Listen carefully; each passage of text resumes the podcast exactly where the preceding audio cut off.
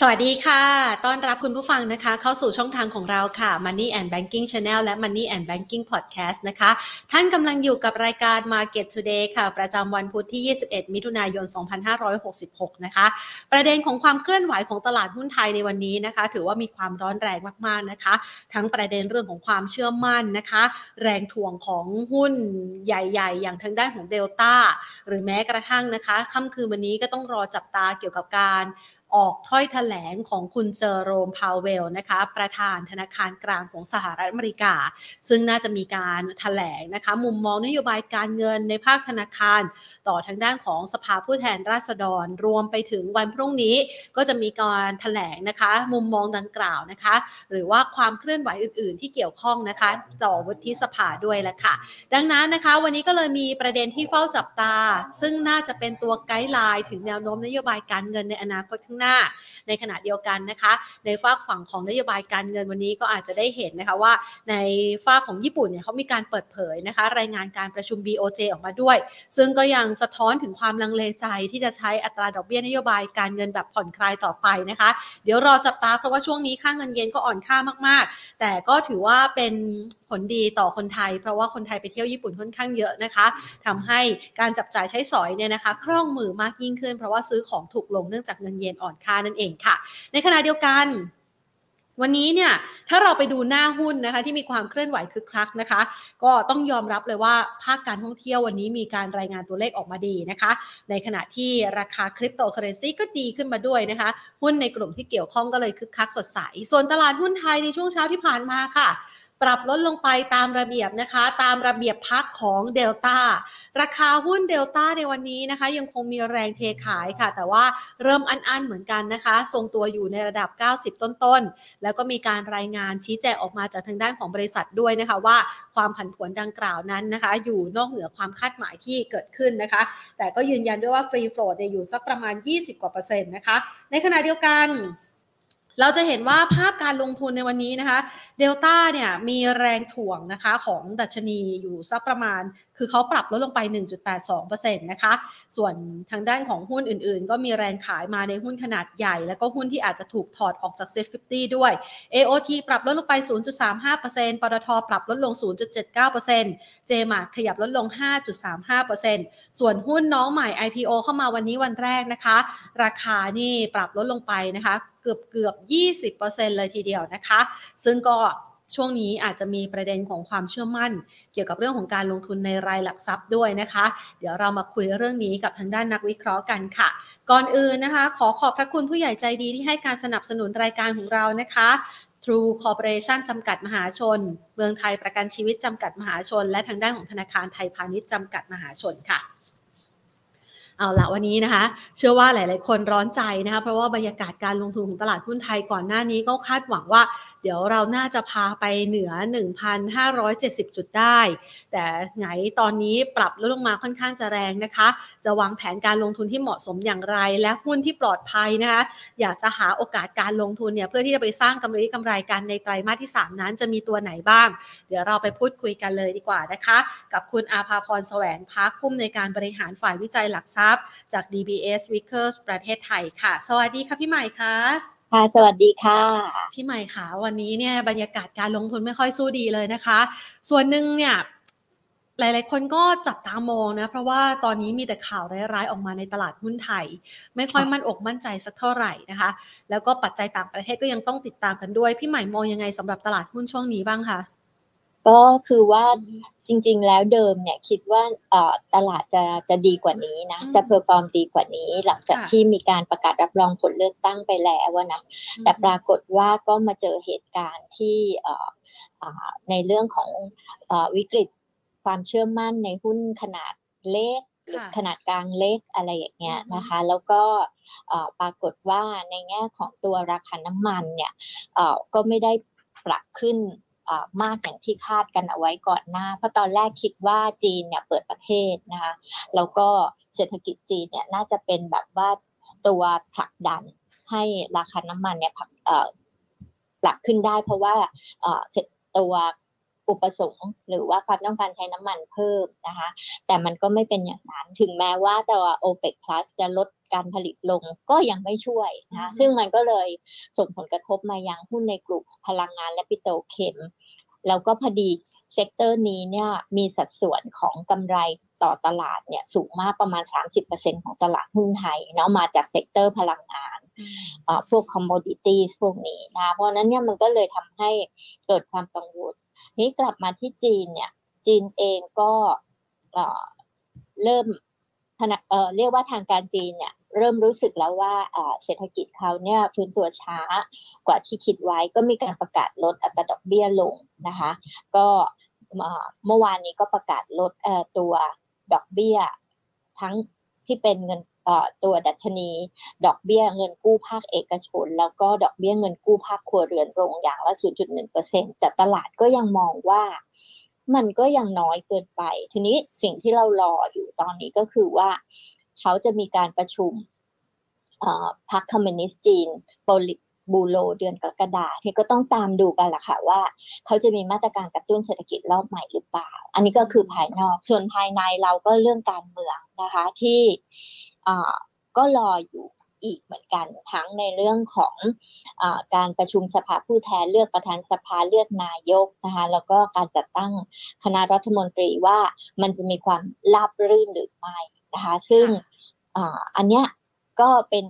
อีกปัจจัยที่แบบว่าในช่วงที่เหลือของเดือนนี้และเดือนกรกฎาเนี่ยต้องมาลุ้นกันค่ะ มีแต่ภาพที่ดูอ่อนแรงทั้งนั้นเลยนะคะ ทั้งในเรื่องของจีนเองเนี่ยเราก็คาดหวังว่าเขาน่าจะออกมาตรการกระตุ้นเศรษฐกิจใหญ่ ๆ ที่อาจจะมีอันนี้ส่งต่อมาอย่างทางด้านของหุ้นในประเทศไทยด้วย แต่ดูเหมือนว่าตอนนี้ก็อาจจะยังไม่ได้เห็นภาพแบบนั้นใช่ไหมคะพี่ใหม่ ยังไม่เห็นค่ะ ก็เลยจะต้องไปลุ้นกันต่อเอาเดือดกระดัก นี่แหละค่ะอ่านะคะ ส่วนทางด้านของวิกฤตความเชื่อมั่นอันนี้นี่น่าจะกระทบค่อนข้างเยอะนะคะพี่ใหม่ เพราะว่าวันนี้เนี่ยเราจะเห็นว่ามีทั้งประเด็นเรื่องของ Stark ใช่ไหมคะที่โหจากราคาหุ้นที่เคยอยู่ในเซ็ตร้อยตอนนี้เหลือแค่สตาร์เดียวอะ่ะ นะคะเออในกรณีแบบนี้เนี่ยนักลงทุนก็ขาดความเชื่อมั่นไปพอสมควรนะคะเพราะว่าส่วนหนึ่งเนี่ยก็มีคนลงทุนอยู่ แล้ววันนี้เนี่ยมันก็เลยพาให้บรรยากาศแบบนี้เนี่ยกับหุ้นน้องใหม่ก็ร่วงลงมาด้วยใช่ไหมคะ อันนี้มันสามารถเกี่ยวโยงกันได้ไหมคะพี่ใหม่คือพอดีหุ้นน้องใหม่ที่เข้ามาวันนี้เนี่ยเขาอาจจะตอนคือนักเอ่อที่เรา เราเล็งเห็นก็คือว่าตัวราคา IPO เนี่ยอาจจะมีตัว PE ค่อนข้างสูงนิดนึงเนาะเมื่อเทียบกับ sector อ่ามันก็เลยอาจจะเป็นเหตุให้เข้ามาแล้วก็อันนี้เป็นปัจจัยหนึ่งก็คืออ่า PE ของ IPO สูงกับอีกอันหนึ่งก็คือ sentiment ตลาดไม่ค่อยดีด้วยวันนี้ค่ะจะไปผูกเกี่ยวโยงก็ไม่ได้ นึกว่าทำให้นักลงทุนไม่มั่นใจซะและสำหรับการลงทุนในหุ้นใหม่ ๆ ที่เราอาจจะยังไม่ค่อยรู้จักกับเขาสักเท่าไหร่ อันนั้นไม่เกี่ยวกันใช่ไหมคะ ก็ไม่ไม่ไม่เกี่ยวโดยตรงสักทีเดียว ทีนี้ถ้าพูดถึงการลงทุนช่วงนี้เนี่ยความความเชื่อมั่นที่มันลดลงเนี่ย มันไม่ได้ลดแค่เอ่อมันไม่ได้ลดแค่แบบว่าธรรมดานะ เพราะตอนเนี้ยคนก็เกิดความคลางแคลงสงสัยในงบการเงินที่เราอ่านๆกันอยู่เนี่ยว่าเออมันเป็นตัวเลขที่ ใช้ได้ไหมเชื่อถือได้ไหมอะไรแบบนั้นอันนี้มันก็เลยเป็นอะไรที่แบบว่าดูผลกระทบแล้วเนี่ยมันมันก็อาจจะเยอะกว่าที่คิดเหมือนกันค่ะค่ะแสดงว่าก่อนหน้านี้เนี่ยเราก็จะมีหลักการเวลาที่เราเลือกลงทุนในหุ้นตัวไหน ก็อยากจะเข้าไปดูไส้ไหนเขารายได้นะคะค่าใช้จ่ายกำไรต่างๆ ปรากฏว่าพอมันเกิดกรณีที่มีการตกแต่งบัญชีได้แบบนี้เนี่ย ก็เริ่มกังวลใจ เรามีวิธีการสังเกตไหมคะพี่ใหม่ว่าโอ้ถ้าเป็นลักษณะคล้าย ๆ แบบนี้เนี่ย ในอนาคตเนี่ยทำกันบ้านยากขึ้นไหมคะ พี่ใหม่มองยังไงอะคะโอ้มองทำกันบ้านยากขึ้น เพราะว่าเออคือเออเอาละ แต่ว่าพี่คิดว่าคือปกติเราจะดูตัวงบกำไรขาดทุนเป็นหลักใช่ไหมคราวนี้เราก็ต้องไปดูตัว cash flow เพราะว่ายอดขายบางอันเนี่ยมันเป็นการขายที่ยังไม่ได้รับรู้รายได้ที่เป็นเงินสดจริง ๆ เพราะฉะนั้นมันจะไม่ปรากฏใน cash flow เนาะะถึงแม้ว่าปรากฏในงบกำไรขาดทุนว่าเป็นรายได้แล้วก็ตามเนี่ย อันนี้มันก็จะก่อให้เกิดเรื่องของกำไรในงบการเงิน ในงบกำไรขาดทุนเนี่ยสูงกว่าความเป็นจริงในด้านของเงินสด เพราะนั้นเราเลยต้องให้ความสำคัญกับงบกระแสเงินสดมากขึ้น อย่างบางบางบริษัทเนี่ยรายงานกำไรสุทธินะคะ ก็จริงแต่ว่าลองไปดูกระแสเงินสดจากการดำเนินงานเนี่ยปรากฏว่าติดลบก็มีนะอันนี้เราก็อาจจะต้องอตั้งข้อสังเกตไว้ก่อนว่าเอ๊ะมันเกิดอะไรขึ้นแบบนี้นะคืออย่างเงี้ยมันก็ดูไม่ยาก นะแต่ไอ้ที่ยากก็คือว่ารายการที่ส่งเข้ามาในในงบมันเป็นรายการที่ไม่จริงเนี่ยเราไม่รู้ว่าอันเนี้ยมันทำมันไม่จริงไงนึกออกไหมเออ นั่นแหละ ก็ยากพอสมควรเลยนะคะก็ยากเหมือนกัน เพราะฉะนั้นก็คือต้องแบบ ถ้าจะลงทุนจริงจังนี่ก็ต้องต้องเจาะลึกแล้วก็อาจจะต้องไปดูธุรกิจไป ไปแพลนวิสิตดูว่ามีการผลิตจริงหายจริงอะไรอย่างเงี้ยค่ะ คือให้เห็นของจริง ๆ ว่ามีจริงหรือเปล่าอะไรอย่างเงี้ยค่ะพอพี่ใหม่เล่าแบบนี้นี่นักลงทุนเริ่มท้อใจละคือมันมันพอดีมันเพิ่งเกิดเหตุมันก็ทำให้เรากังวลแต่ว่าก็อยากจะบอกว่ามันก็เป็นส่วนน้อยนะ ในในบริษัทจดทะเบียนนะคะเพราะว่าบริษัทจดทะเบียนจำนวนมาก ที่คิดว่าแบบว่าเขาก็ เดินหน้าทำธุรกิจไปอย่างแบบว่าปกติอะเออไอ้ที่ไม่ปกติเนี่ยมันมีน้อยแต่เพียงแต่ว่า เออ พอมันเกิดเหตุปุ๊บมันก็ทำให้เราระแวงไงว่า เอ๊ะ อันอื่นจะเป็นไหมไอ้ลักษณะแบบนี้เนี่ยนะคะ แน่นอนว่านักลงทุนไทยเนี่ยได้รับผลกระทบแน่นอนอยู่แล้ว โดยเฉพาะอย่างยิ่งผู้ถือหุ้นสตาร์กเนี่ยนะคะ แล้วพอมันเกิดกรณีแบบนี้เนี่ยมันจะไปกระทบความเชื่อมั่นของนักลงทุนต่างชาติ มันจะถึงขนาดนั้นไหมคะพี่ใหม่มองยังไงบ้างคะ คือปกติต่างชาติเขาก็ลงทุนในหุ้น Big Cap เป็นหลักกันนะ ก็จะมีจำนวนน้อย อาจจะมี hedge fund หรือว่าบางอันที่แบบลง small cap ในไทยบ้างอะไรเงี้ย ก็ก็ก็ไม่เยอะมาก ซึ่งถ้าเราไปดูแบบว่าตัวที่อยู่ในเซ็ตห้าสิบเนี่ย เราก็คิดว่าเออ ในในเรื่องของตัวเลขในงบการเงินเนี่ยก็ก็ยังคิดว่าน่าเชื่อถือได้อยู่นะคะ เพราะนั้นกระทบไหมกระทบบ้าง แต่ว่าเขาจะเทขาย เพราะเหตุนี้ไหมก็อาจจะไม่เพราะหุ้นที่เขามีเนี่ย มันเป็นตัวใหญ่ๆอะมันเป็นบิ๊กแคปอืมค่ะ อะก็อาจจะทำให้รายซื้อของรายย่อยช่วงนี้อาจจะหายหายไปนะคะ ต้องรอกอบกู้กันสักนิดหนึ่ง ทีนี้เรามาดูต่อนะคะ วันนี้เนี่ยเราจะเห็นว่ากรณีของการเลือกตั้งที่เราติดตามกันมานะคะ อย่างที่พี่ใหม่เกริ่นไปว่าโหถึงแม้ว่ามันจะเริ่มมีสัญญาณที่เราจะเริ่มเห็นนะคะว่าการเมืองกำลังเริ่มเดินหน้านะจะเริ่มมีความชัดเจนในหลาย ๆ จุดนะคะ ตรงนี้เนี่ยนักลงทุนไทยเลิกสนใจไปแล้วหรือเปล่าหรือว่าจริง ๆ เรามองยังไงกับบรรยากาศการเมืองที่ผลส่งผลต่อการลงทุนช่วงนี้นะคะช่วงนี้พี่ว่าทุกคนแบบเหมือนเวทแอนซีนะ ถ้าดูนักลงทุนโดยเฉพาะรายย่อยเนี่ยก็ก็คงดูก่อนว่าเอรัฐบาลใหม่เข้ามาแล้วเนี่ยหน้าตาเป็นยังไงนะคะ เดินหน้าแนวนโยบายอย่างไรจะผล ผลกระทบต่อภาคธุรกิจ ภาคครัวเรือนจะเป็นยังไงเรื่องภาษีอะไรเงี้ยนะคะ เพราะว่าตลาดหุ้นเนี่ยมีเมนชั่นถึงการเก็บภาษี capital gain tax ด้วย เพราะนั้นอันเนี้ยมันภาษีกำไรจากการขายหุ้นนะเนาะเพราะฉะนั้นเนี่ยมันก็ยังเป็นสิ่งที่ไม่แน่นอนนะคะก็ก็เลยมองว่าหลาย ๆ คนก็เลยรอดูอยู่นะคะนอกเหนือจากว่าตั้งรัฐบาลได้ราบรื่นแล้วหรือเปล่าเนี่ย เออก็ยังดูอีกว่าถ้าตั้งรัฐบาลได้เสร็จสับแล้วเนี่ยเขาจะเดินหน้านโยบายยังไง เรื่องงบประมาณจะยังไงนะคะเพราะว่าเออถ้าเขาใช้งบประมาณอย่างอย่างอาทิเช่นยกตัวอย่างนะคะคือการ ให้เงินกับผู้สูงอายุจากปัจจุบัน 600 เป็น 3,000เนี่ยมันขึ้นไป 5 เท่าต้องใช้เงินอีกเท่าไหร่นะคะหลายแสนล้าน ซึ่งตรงนั้นเนี่ยมาจากไหน ถ้ามาจากเรื่องของการเก็บภาษีเพิ่ม ภาษีอะไรที่จะเพิ่ม แล้วมันจะกระทบต่อภาคธุรกิจแล้วก็การจับจ่ายใช้สอยส่วนบุคคลหรือเปล่านั่นแหละมันเป็นสิ่งที่ต้องตามแล้วเรื่องของค่าแรงอีก จะขึ้นยังไงนะคะ จะขึ้นแบบ ค่อยเป็นค่อยไปหรือว่าจะปรับขึ้นจากปัจจุบัน 300 กว่าไปเป็น 400 450 เลยมันก็ก้าวกระโดดนะ อันนั้นมันก็ทำให้คนที่เขาใช้แรงงานเยอะหรือ SME อาจจะแบบว่าอยู่อยู่ยากค่ะอืมโหยังมีอีกหลากหลายประเด็นเลยนะ ที่จะรอกดดันตลาดหุ้นไทยนะคะ แล้วช่วงนี้ก็ดูเหมือนว่าจะฝากความหวังไว้กับหุ้นตัวใดตัวหนึ่งได้ไม่ได้ด้วย อย่างเดลต้าเองเนี่ยลงมาตอนนี้ สิ้นสุดการลงหรือยังคะพี่ใหม่ เพราะว่ามันก็ถ่วงดัชนีลงมาเยอะมากค่ะ คือวันนี้เขาก็พยายามที่จะแบบว่ายืนอยู่แถวแถวเก้าสิบสี่บาทกว่าอยู่อย่างเงี้ยนะคะ ก็แต่ยังบอกไม่ได้เลยตัวเนี้ยบอกไม่ได้วิเคราะห์ยากจริง ๆ ว่าจะสิ้นสุดการลงไหมหรือว่าจะลงต่ออีกอะไรอย่างเงี้ยนะคะ ก็คือดูแล้ว เออเนื่องจากว่าที่ผ่านมาเนี่ย ถ้าดูจาก ในแง่ของปัจจัยพื้นฐานเนี่ย ราคามันก็โอเวอร์ปัจจัยพื้นฐานไปตลอดนะเออ เพียงแต่ว่า เออมันก็ยังขึ้นต่อก็คือยังมีการซื้อขายต่อนะคะทีนี้ถ้าถ้าดูในแง่ของฟิโบนัชชีเองเนี่ย ถ้าดูกรอบเล่นสั้นๆ เนี่ยแถวแถว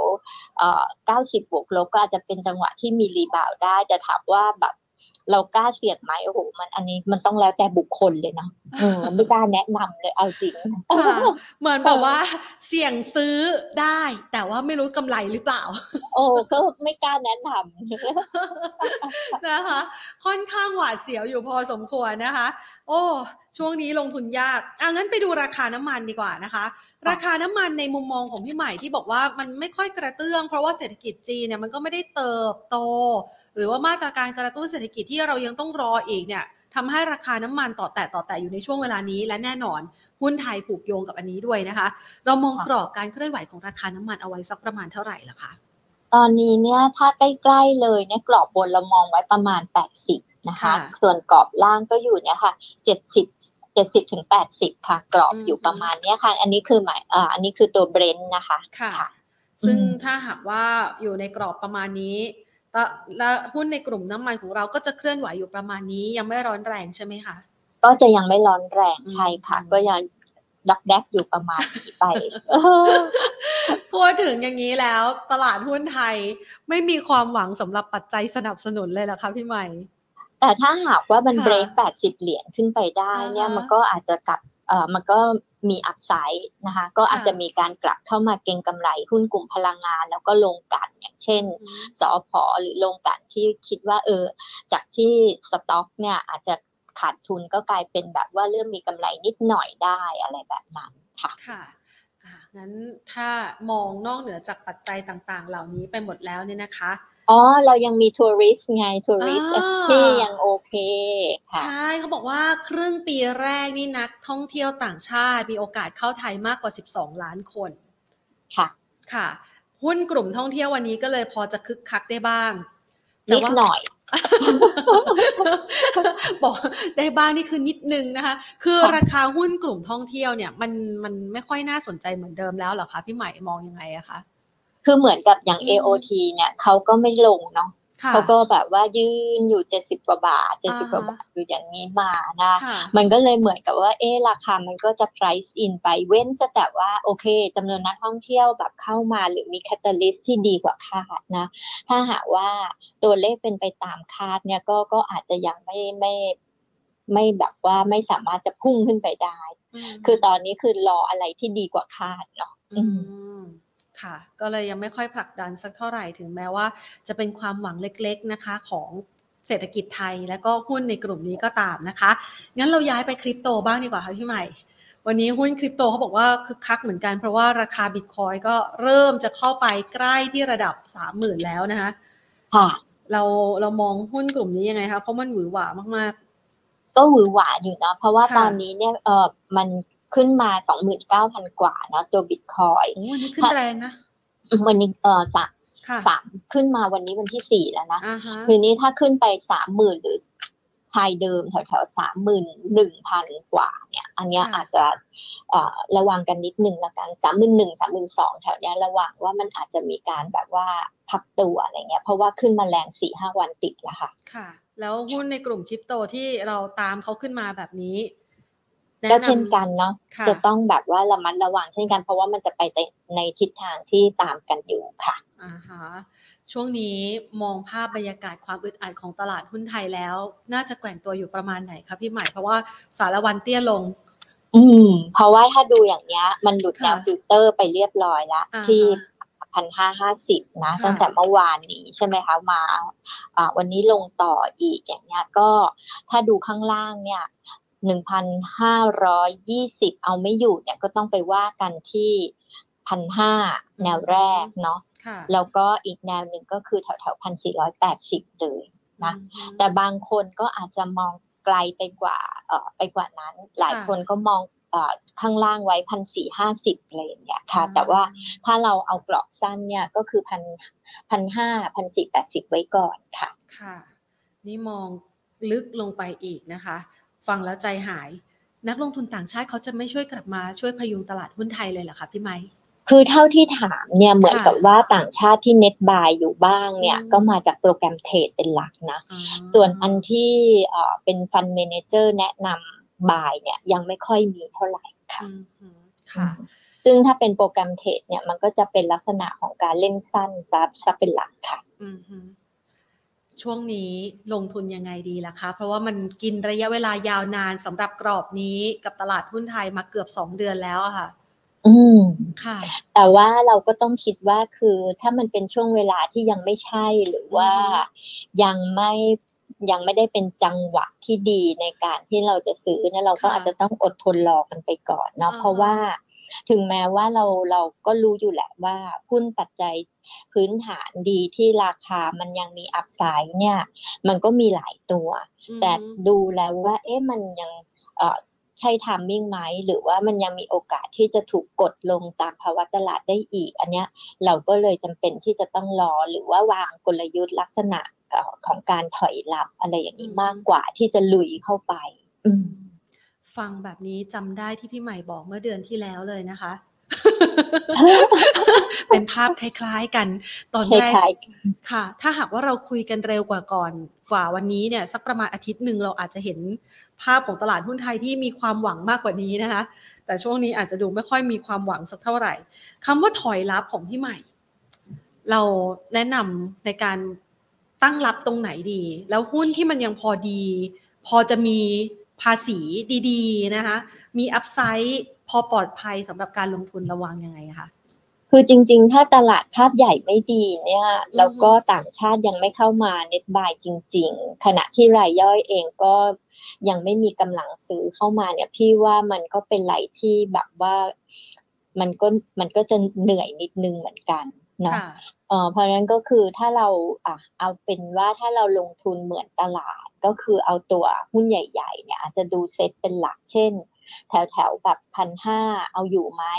ถ้าไม่อยู่ก็อาจจะไปรับแถวๆที่เซ็ตอยู่พันสี่ร้อยแปดสิบพันสี่ร้อยห้าสิบอะไรอย่างเงี้ยนะคะ ถ้าเป็นหุ้นบิ๊กแคปในกลุ่มแบงก์กลุ่มพลังงานอะไรแบบนั้นค่ะค่ะ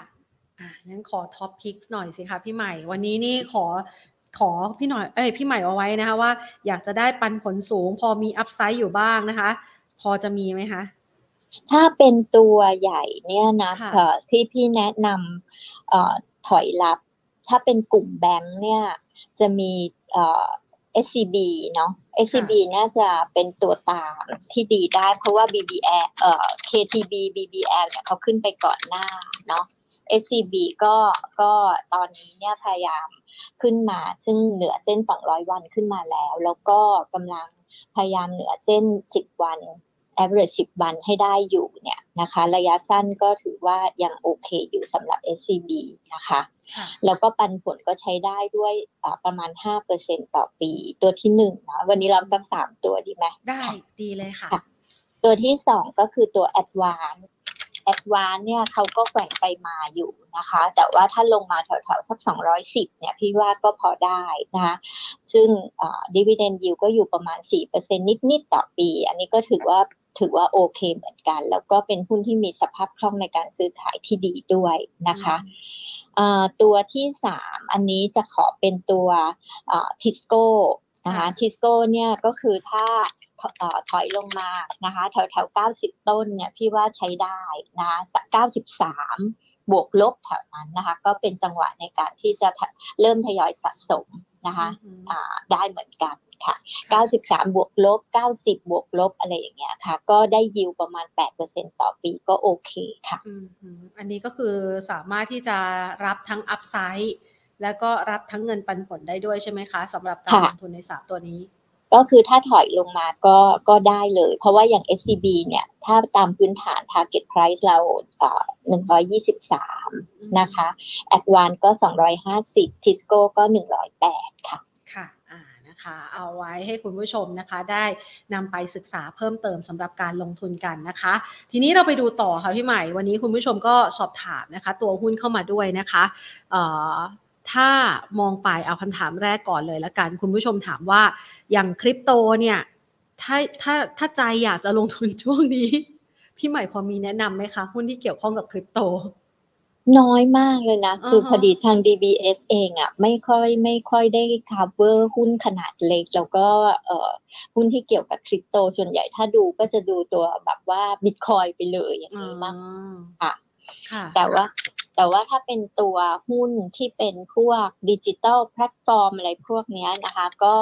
เอ่อก็มีติดตามอยู่บ้างค่ะ แต่ก็น้อยค่ะ พูดถึงทางทางเราจะไม่ค่อยได้ทำหุ้นตัวเล็กมากนักค่ะค่ะสำหรับใครที่ลงในกลุ่ม พวกนี้ก็ต้องเป็นสายซิ่งใจถึงนะ พร้อมเข้าเร็วออกเร็วนะคะ ประมาณนี้เออจริง ๆ ตัว barrel pass หรือ BEA เนี่ยพี่หมายว่าถ้าต่ำกว่า 40 ก็น่าเก็บนะเออเพราะว่าพี่ว่าเขาก็มีความแข็งแกร่งในเรื่องของการทำพวกดิจิทัลแพลตฟอร์ม แล้วก็ตัวเบร r ลที่เขาไปซื้อก็ทำพวกไซเบอร์เซ c u r i t y encoding อะไรเงี้ยเขาก็ถือว่ามีความมั่นคง แล้วก็มีลูกค้าภาครัฐค่อนข้างเยอะนะ พี่ว่าอันนี้ก็โอเคค่ะ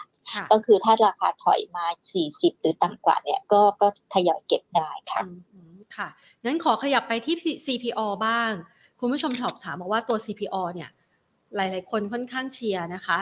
แต่ราคาก็ยังไหลลงมาอยู่นะคะ เรามองยังไงบ้างคะ ราคาไม่ค่อยไปไหนเลยคุณผู้ชมบอก เราก็เราก็คิดเหมือนกันค่ะ เพราะว่าเราก็เชียร์มา แล้วก็คิดว่า เอ๊ะ คุยกับบริษัทบริษัทก็บอกว่ายอดขาย สาขาเดิมก็เติบโตดีนะ เพราะว่าตั้งแต่แบบเท่องเที่ยวฟื้นเนี่ย CPO ก็ได้อานิสงส์เยอะพอสมควร เออ แต่ว่าราคาหุ้นก็ยังไม่ค่อยจะไปไหน อย่างไรก็ตามนะคะ ก็มองว่าเอาแหละ คืออดทนกันไว้หน่อยที่มีที่มีอยู่นะคะ แล้วก็ถ้าถอยลงมาแถวแถวหกสิบหรือต่ำกว่า ก็ทยอยซื้อเพิ่มกัน แล้วกันหมายคิดว่าในที่สุดมันน่าจะกลับไปตามปัจจัยพื้นฐานที่แถวแถวเจ็ดสิบบาทขึ้นไปได้ค่ะ ค่ะ ไปต่อตัวที่ตัวต่อไปนะคะ Land and House ราคานี้ถือลงทุนประมาณ 1 ปี พอจะรับทั้งปันผลแล้วก็แคปิตอลเกนได้บ้างไหมคะ ถ้าถือยาวหมายว่าได้นะคะ แต่ว่าถ้าสั้นๆเนี่ยถ้าดูจากกราฟเนี่ยมันเหมือนกับว่ามันยังมีสิทธิ์ที่จะถอยลงมาที่โลเดิม โลเดิมคือประมาณ 8 บาท เพราะนั้นเนี่ยเวลาเราลงทุนเราอาจจะต้องแบ่งหมายซื้อ เช่น ถ้าเราซื้อแถวนี้ไปแล้วหนึ่งไม้ก็อาจจะต้องออีกสักไม้หนึ่งแถวแถวแปดบาทแปดบาทต้นนะคะ แล้วก็รอดูว่ามันจะหลุดแปดไหม ถ้าไม่หลุดก็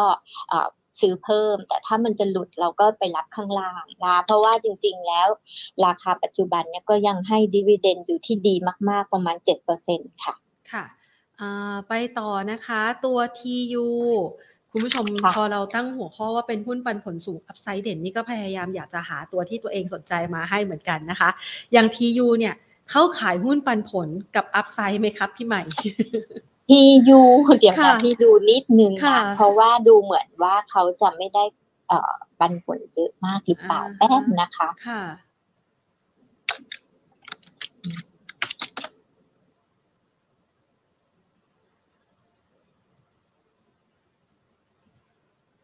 ค่ะทียูยูเขาจะอยู่ระดับประมาณ เออก็ใช้ได้อยู่นะคะสี่เปอร์เซ็นห้าเปอร์เซ็นค่ะ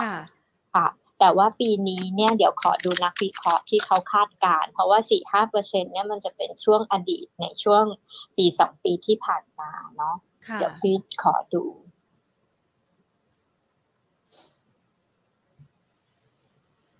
อ๋อปีนี้นักวิเคราะห์ในคอนเซนแซสก็ยังทำดิวิเดนยูประมาณ สี่เปอร์เซ็นกว่าห้าเปอร์เซ็นอยู่ค่ะ ก็ยังมีปันผลใช้ได้อยู่นะคะ อืมอืมนะคะ ก็สับลักที่ราคานี้น่าสนใจใช่ไหมคะ พี่ใหม่แนะนํำยังไง เอาเป็นว่าคือถ้าดูจากเทคนิคแล้วเนี่ยอันนี้หลุดทุกเส้นลงมาเนี่ย พี่ว่ามีสิทธิ์ที่จะลงไปสิบสามบาทหรือต่ำกว่าได้รออีกนิดนึงดีไหมคะดูดูว่าหลุดสิบสามก็น่าสนเนาะค่ะ ตัวต่อไปนะคะ หุ้น SUN ค่ะ SUN ใช่ไหมคะค่ะ S U N ซันซันสวีทนะคะ ก็ตอนนี้ก็คือวันนี้ไม่สวย เพราะว่าเมื่อวานเนี้ยปิด high วันนี้ลงมา low เลยนะคะ6.2ก็ดูเหมือนว่าอาจจะพักฐานลงมานะคะ แถวแถว5.8หรือว่า5 5.8ถ้า5.8เอาไม่อยู่เนี่ยน่าจะลงมาสักประมาณ5.5ถึง5บาทค่ะ ค่ะ ตัวต่อไป SMD ช่วยดูหน่อยครับ ตัวตัว SMD นะคะ ตอนนี้ก็คือพยายามเข้าไซด์เวย์อยู่แถวแถว6บาทนะคะ ถ้าสมมติว่าไซด์เวย์อยู่อย่างนี้สักพักหนึ่งไม่หลุด 6 บาทนะถ้าไม่หลุด 6 บาทเนี่ยพี่ว่ามีสิทธิ์ที่จะรีบาวกลับไปแถวแถวเจ็ดบาทหรือ 7 บาท 20 ได้ค่ะค่ะคุณผู้ชมสอบถามนะคะ บอกว่าอย่างกรณีของบางจากที่ซื้อเอสโซเนี่ย ถ้าอยากจะเลือกในสองตัวนี้ พี่ใหม่แนะนำยังไงคะคือเราก็มองว่าตัวบางจากเองเนี่ยมีเอ่อ เรียกว่ามีการกระจายความเสี่ยงทางธุรกิจที่ค่อนข้างดีกว่านะเพราะว่ามีทั้งโรงกลั่นมีทั้งสถานีบริการ แล้วก็มีโรงไฟฟ้าพลังงานหมุนเวียนด้วยนะคะแล้วได้เอสโซมาก็จะทำให้ตัวสายบริการเขาเพิ่มขึ้นโรงกลั่นก็มีกำลังผลิตสูงขึ้น มันก็จะช่วยให้ธุรกิจเนี่ยมีความมั่นคงแข็งแรงส่วนราคาซื้อขายนักวิเคราะห์ก็มองว่าก็ถือเป็นราคาที่ไม่ได้แพงมาก นะคะ แล้วบางจากเองก็เป็นหุ้นที่ปันผลดีด้วย ก็ก็ยังชอบบางจากนะคะ ค่ะตัว RCL ค่ะ คุณผู้ชมถามว่าสอบถามว่าหุ้นที่มีปันผลสูงๆ เหมือน RCL RCL นี่เข้าขายหุ้นปันผลสูงไหมคะ คือเมื่อช่วงที่ค่าระวังเรือดีช่วงโควิด เนี่ยเขาปันผลสูงนะคะ แต่ว่าเดี๋ยวพี่ดูให้นิดนึงเพราะพอดีเราไม่ได้ cover ตัวนี้ แต่ว่าจะดูใน consensus ให้นิดนึงว่า ปีนี้เนี่ยนักวิเคราะห์ยังมองว่าเขาจะปันผลสูงอยู่ต่อไหม เพราะว่าค่าระวางมันถอยลงมาไงเออร์เน็งมันก็จะดรอปลงไปจากช่วงโควิด พอสมควรนะคะ โอ้ คือปันผล ปันผลก็อยู่ในระดับที่ไม่ได้สูงมากเนาะคือปีนี้เนี่ยเขาทำเอาไว้สี่เปอร์เซ็นกว่า แต่ปีหน้าเหลือไม่ถึงสองเปอร์เซ็นเพราะว่ามองว่า e a r n i n g จะหดหายไปอีกนะจากค่าระวางที่ลดลงค่ะ ค่ะ ตัวเนอเนอนี่เข้าขายหุ้นปันผลไหมคะ เนอนี่ก็ลงมาเยอะเหมือนกัน ค่ะ เนอใช่ไหมคะ ค่ะ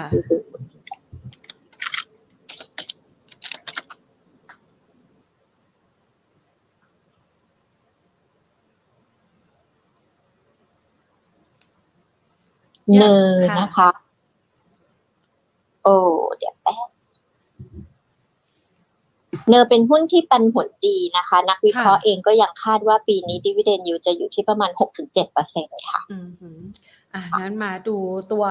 กลุ่ม semiconductor บ้างนะคะ คือช่วงที่ผ่านมาเนี่ยเราคาดหวังเกี่ยวกับเรื่องของมาตรการกระตุ้นเศรษฐกิจของจีนที่จะช่วยหนุนในหุ้นหุ้นกลุ่ม semiconductorแล้วก็ นอกเหนือจากเดลต้าเนี่ยมันก็จะมีฮาน่า KCE ที่วิ่งขึ้นมานะคะ วันนี้เนี่ยพอจะเก็บตามเขาได้ไหมคะ หลังจากที่เขาส่วนเซตามเดลต้าลงมาค่ะพี่ใหม่ คือพี่ว่ายังเนาะเพราะว่าเท่าที่นักวิเคราะห์คุยกับบริษัทเขาก็บอกว่ามันก็ยังไม่ได้มีสตอรี่อะไรใหม่นะเพราะฉะนั้นถ้าไม่มีสตอรี่ใหม่เนี่ยเอ่อก็เลยอยากจะรอให้ให้ราคาเนี่ยพักตัวลงมากว่านี้อีกสักนิดหนึ่งเนาะอย่างตัวฮัน ก็อาจจะลงมาแถวๆสัก 40 หรือต่ำกว่านะคะ KCE เนี่ยก็น่าจะมีการพักลงมาแถวๆ 35 หรือต่ำกว่า พี่ว่าตรงนั้นน่าจะถ้าจะกลับเข้าไปเก็งกำไรรอบใหม่ หรือว่าคนที่ยังไม่เคย แล้วอยากจะเข้าไปเก็งกำไรจังหวะนั้นน่าจะดีกว่านะคะเพราะว่าโดยภาพรวมแล้วยังไม่ได้มีสตอรี่ใหม่ที่แบบว่าเป็นเป็นนัยยะสำคัญที่จะกระตุ้นค่ะ ค่ะนะคะ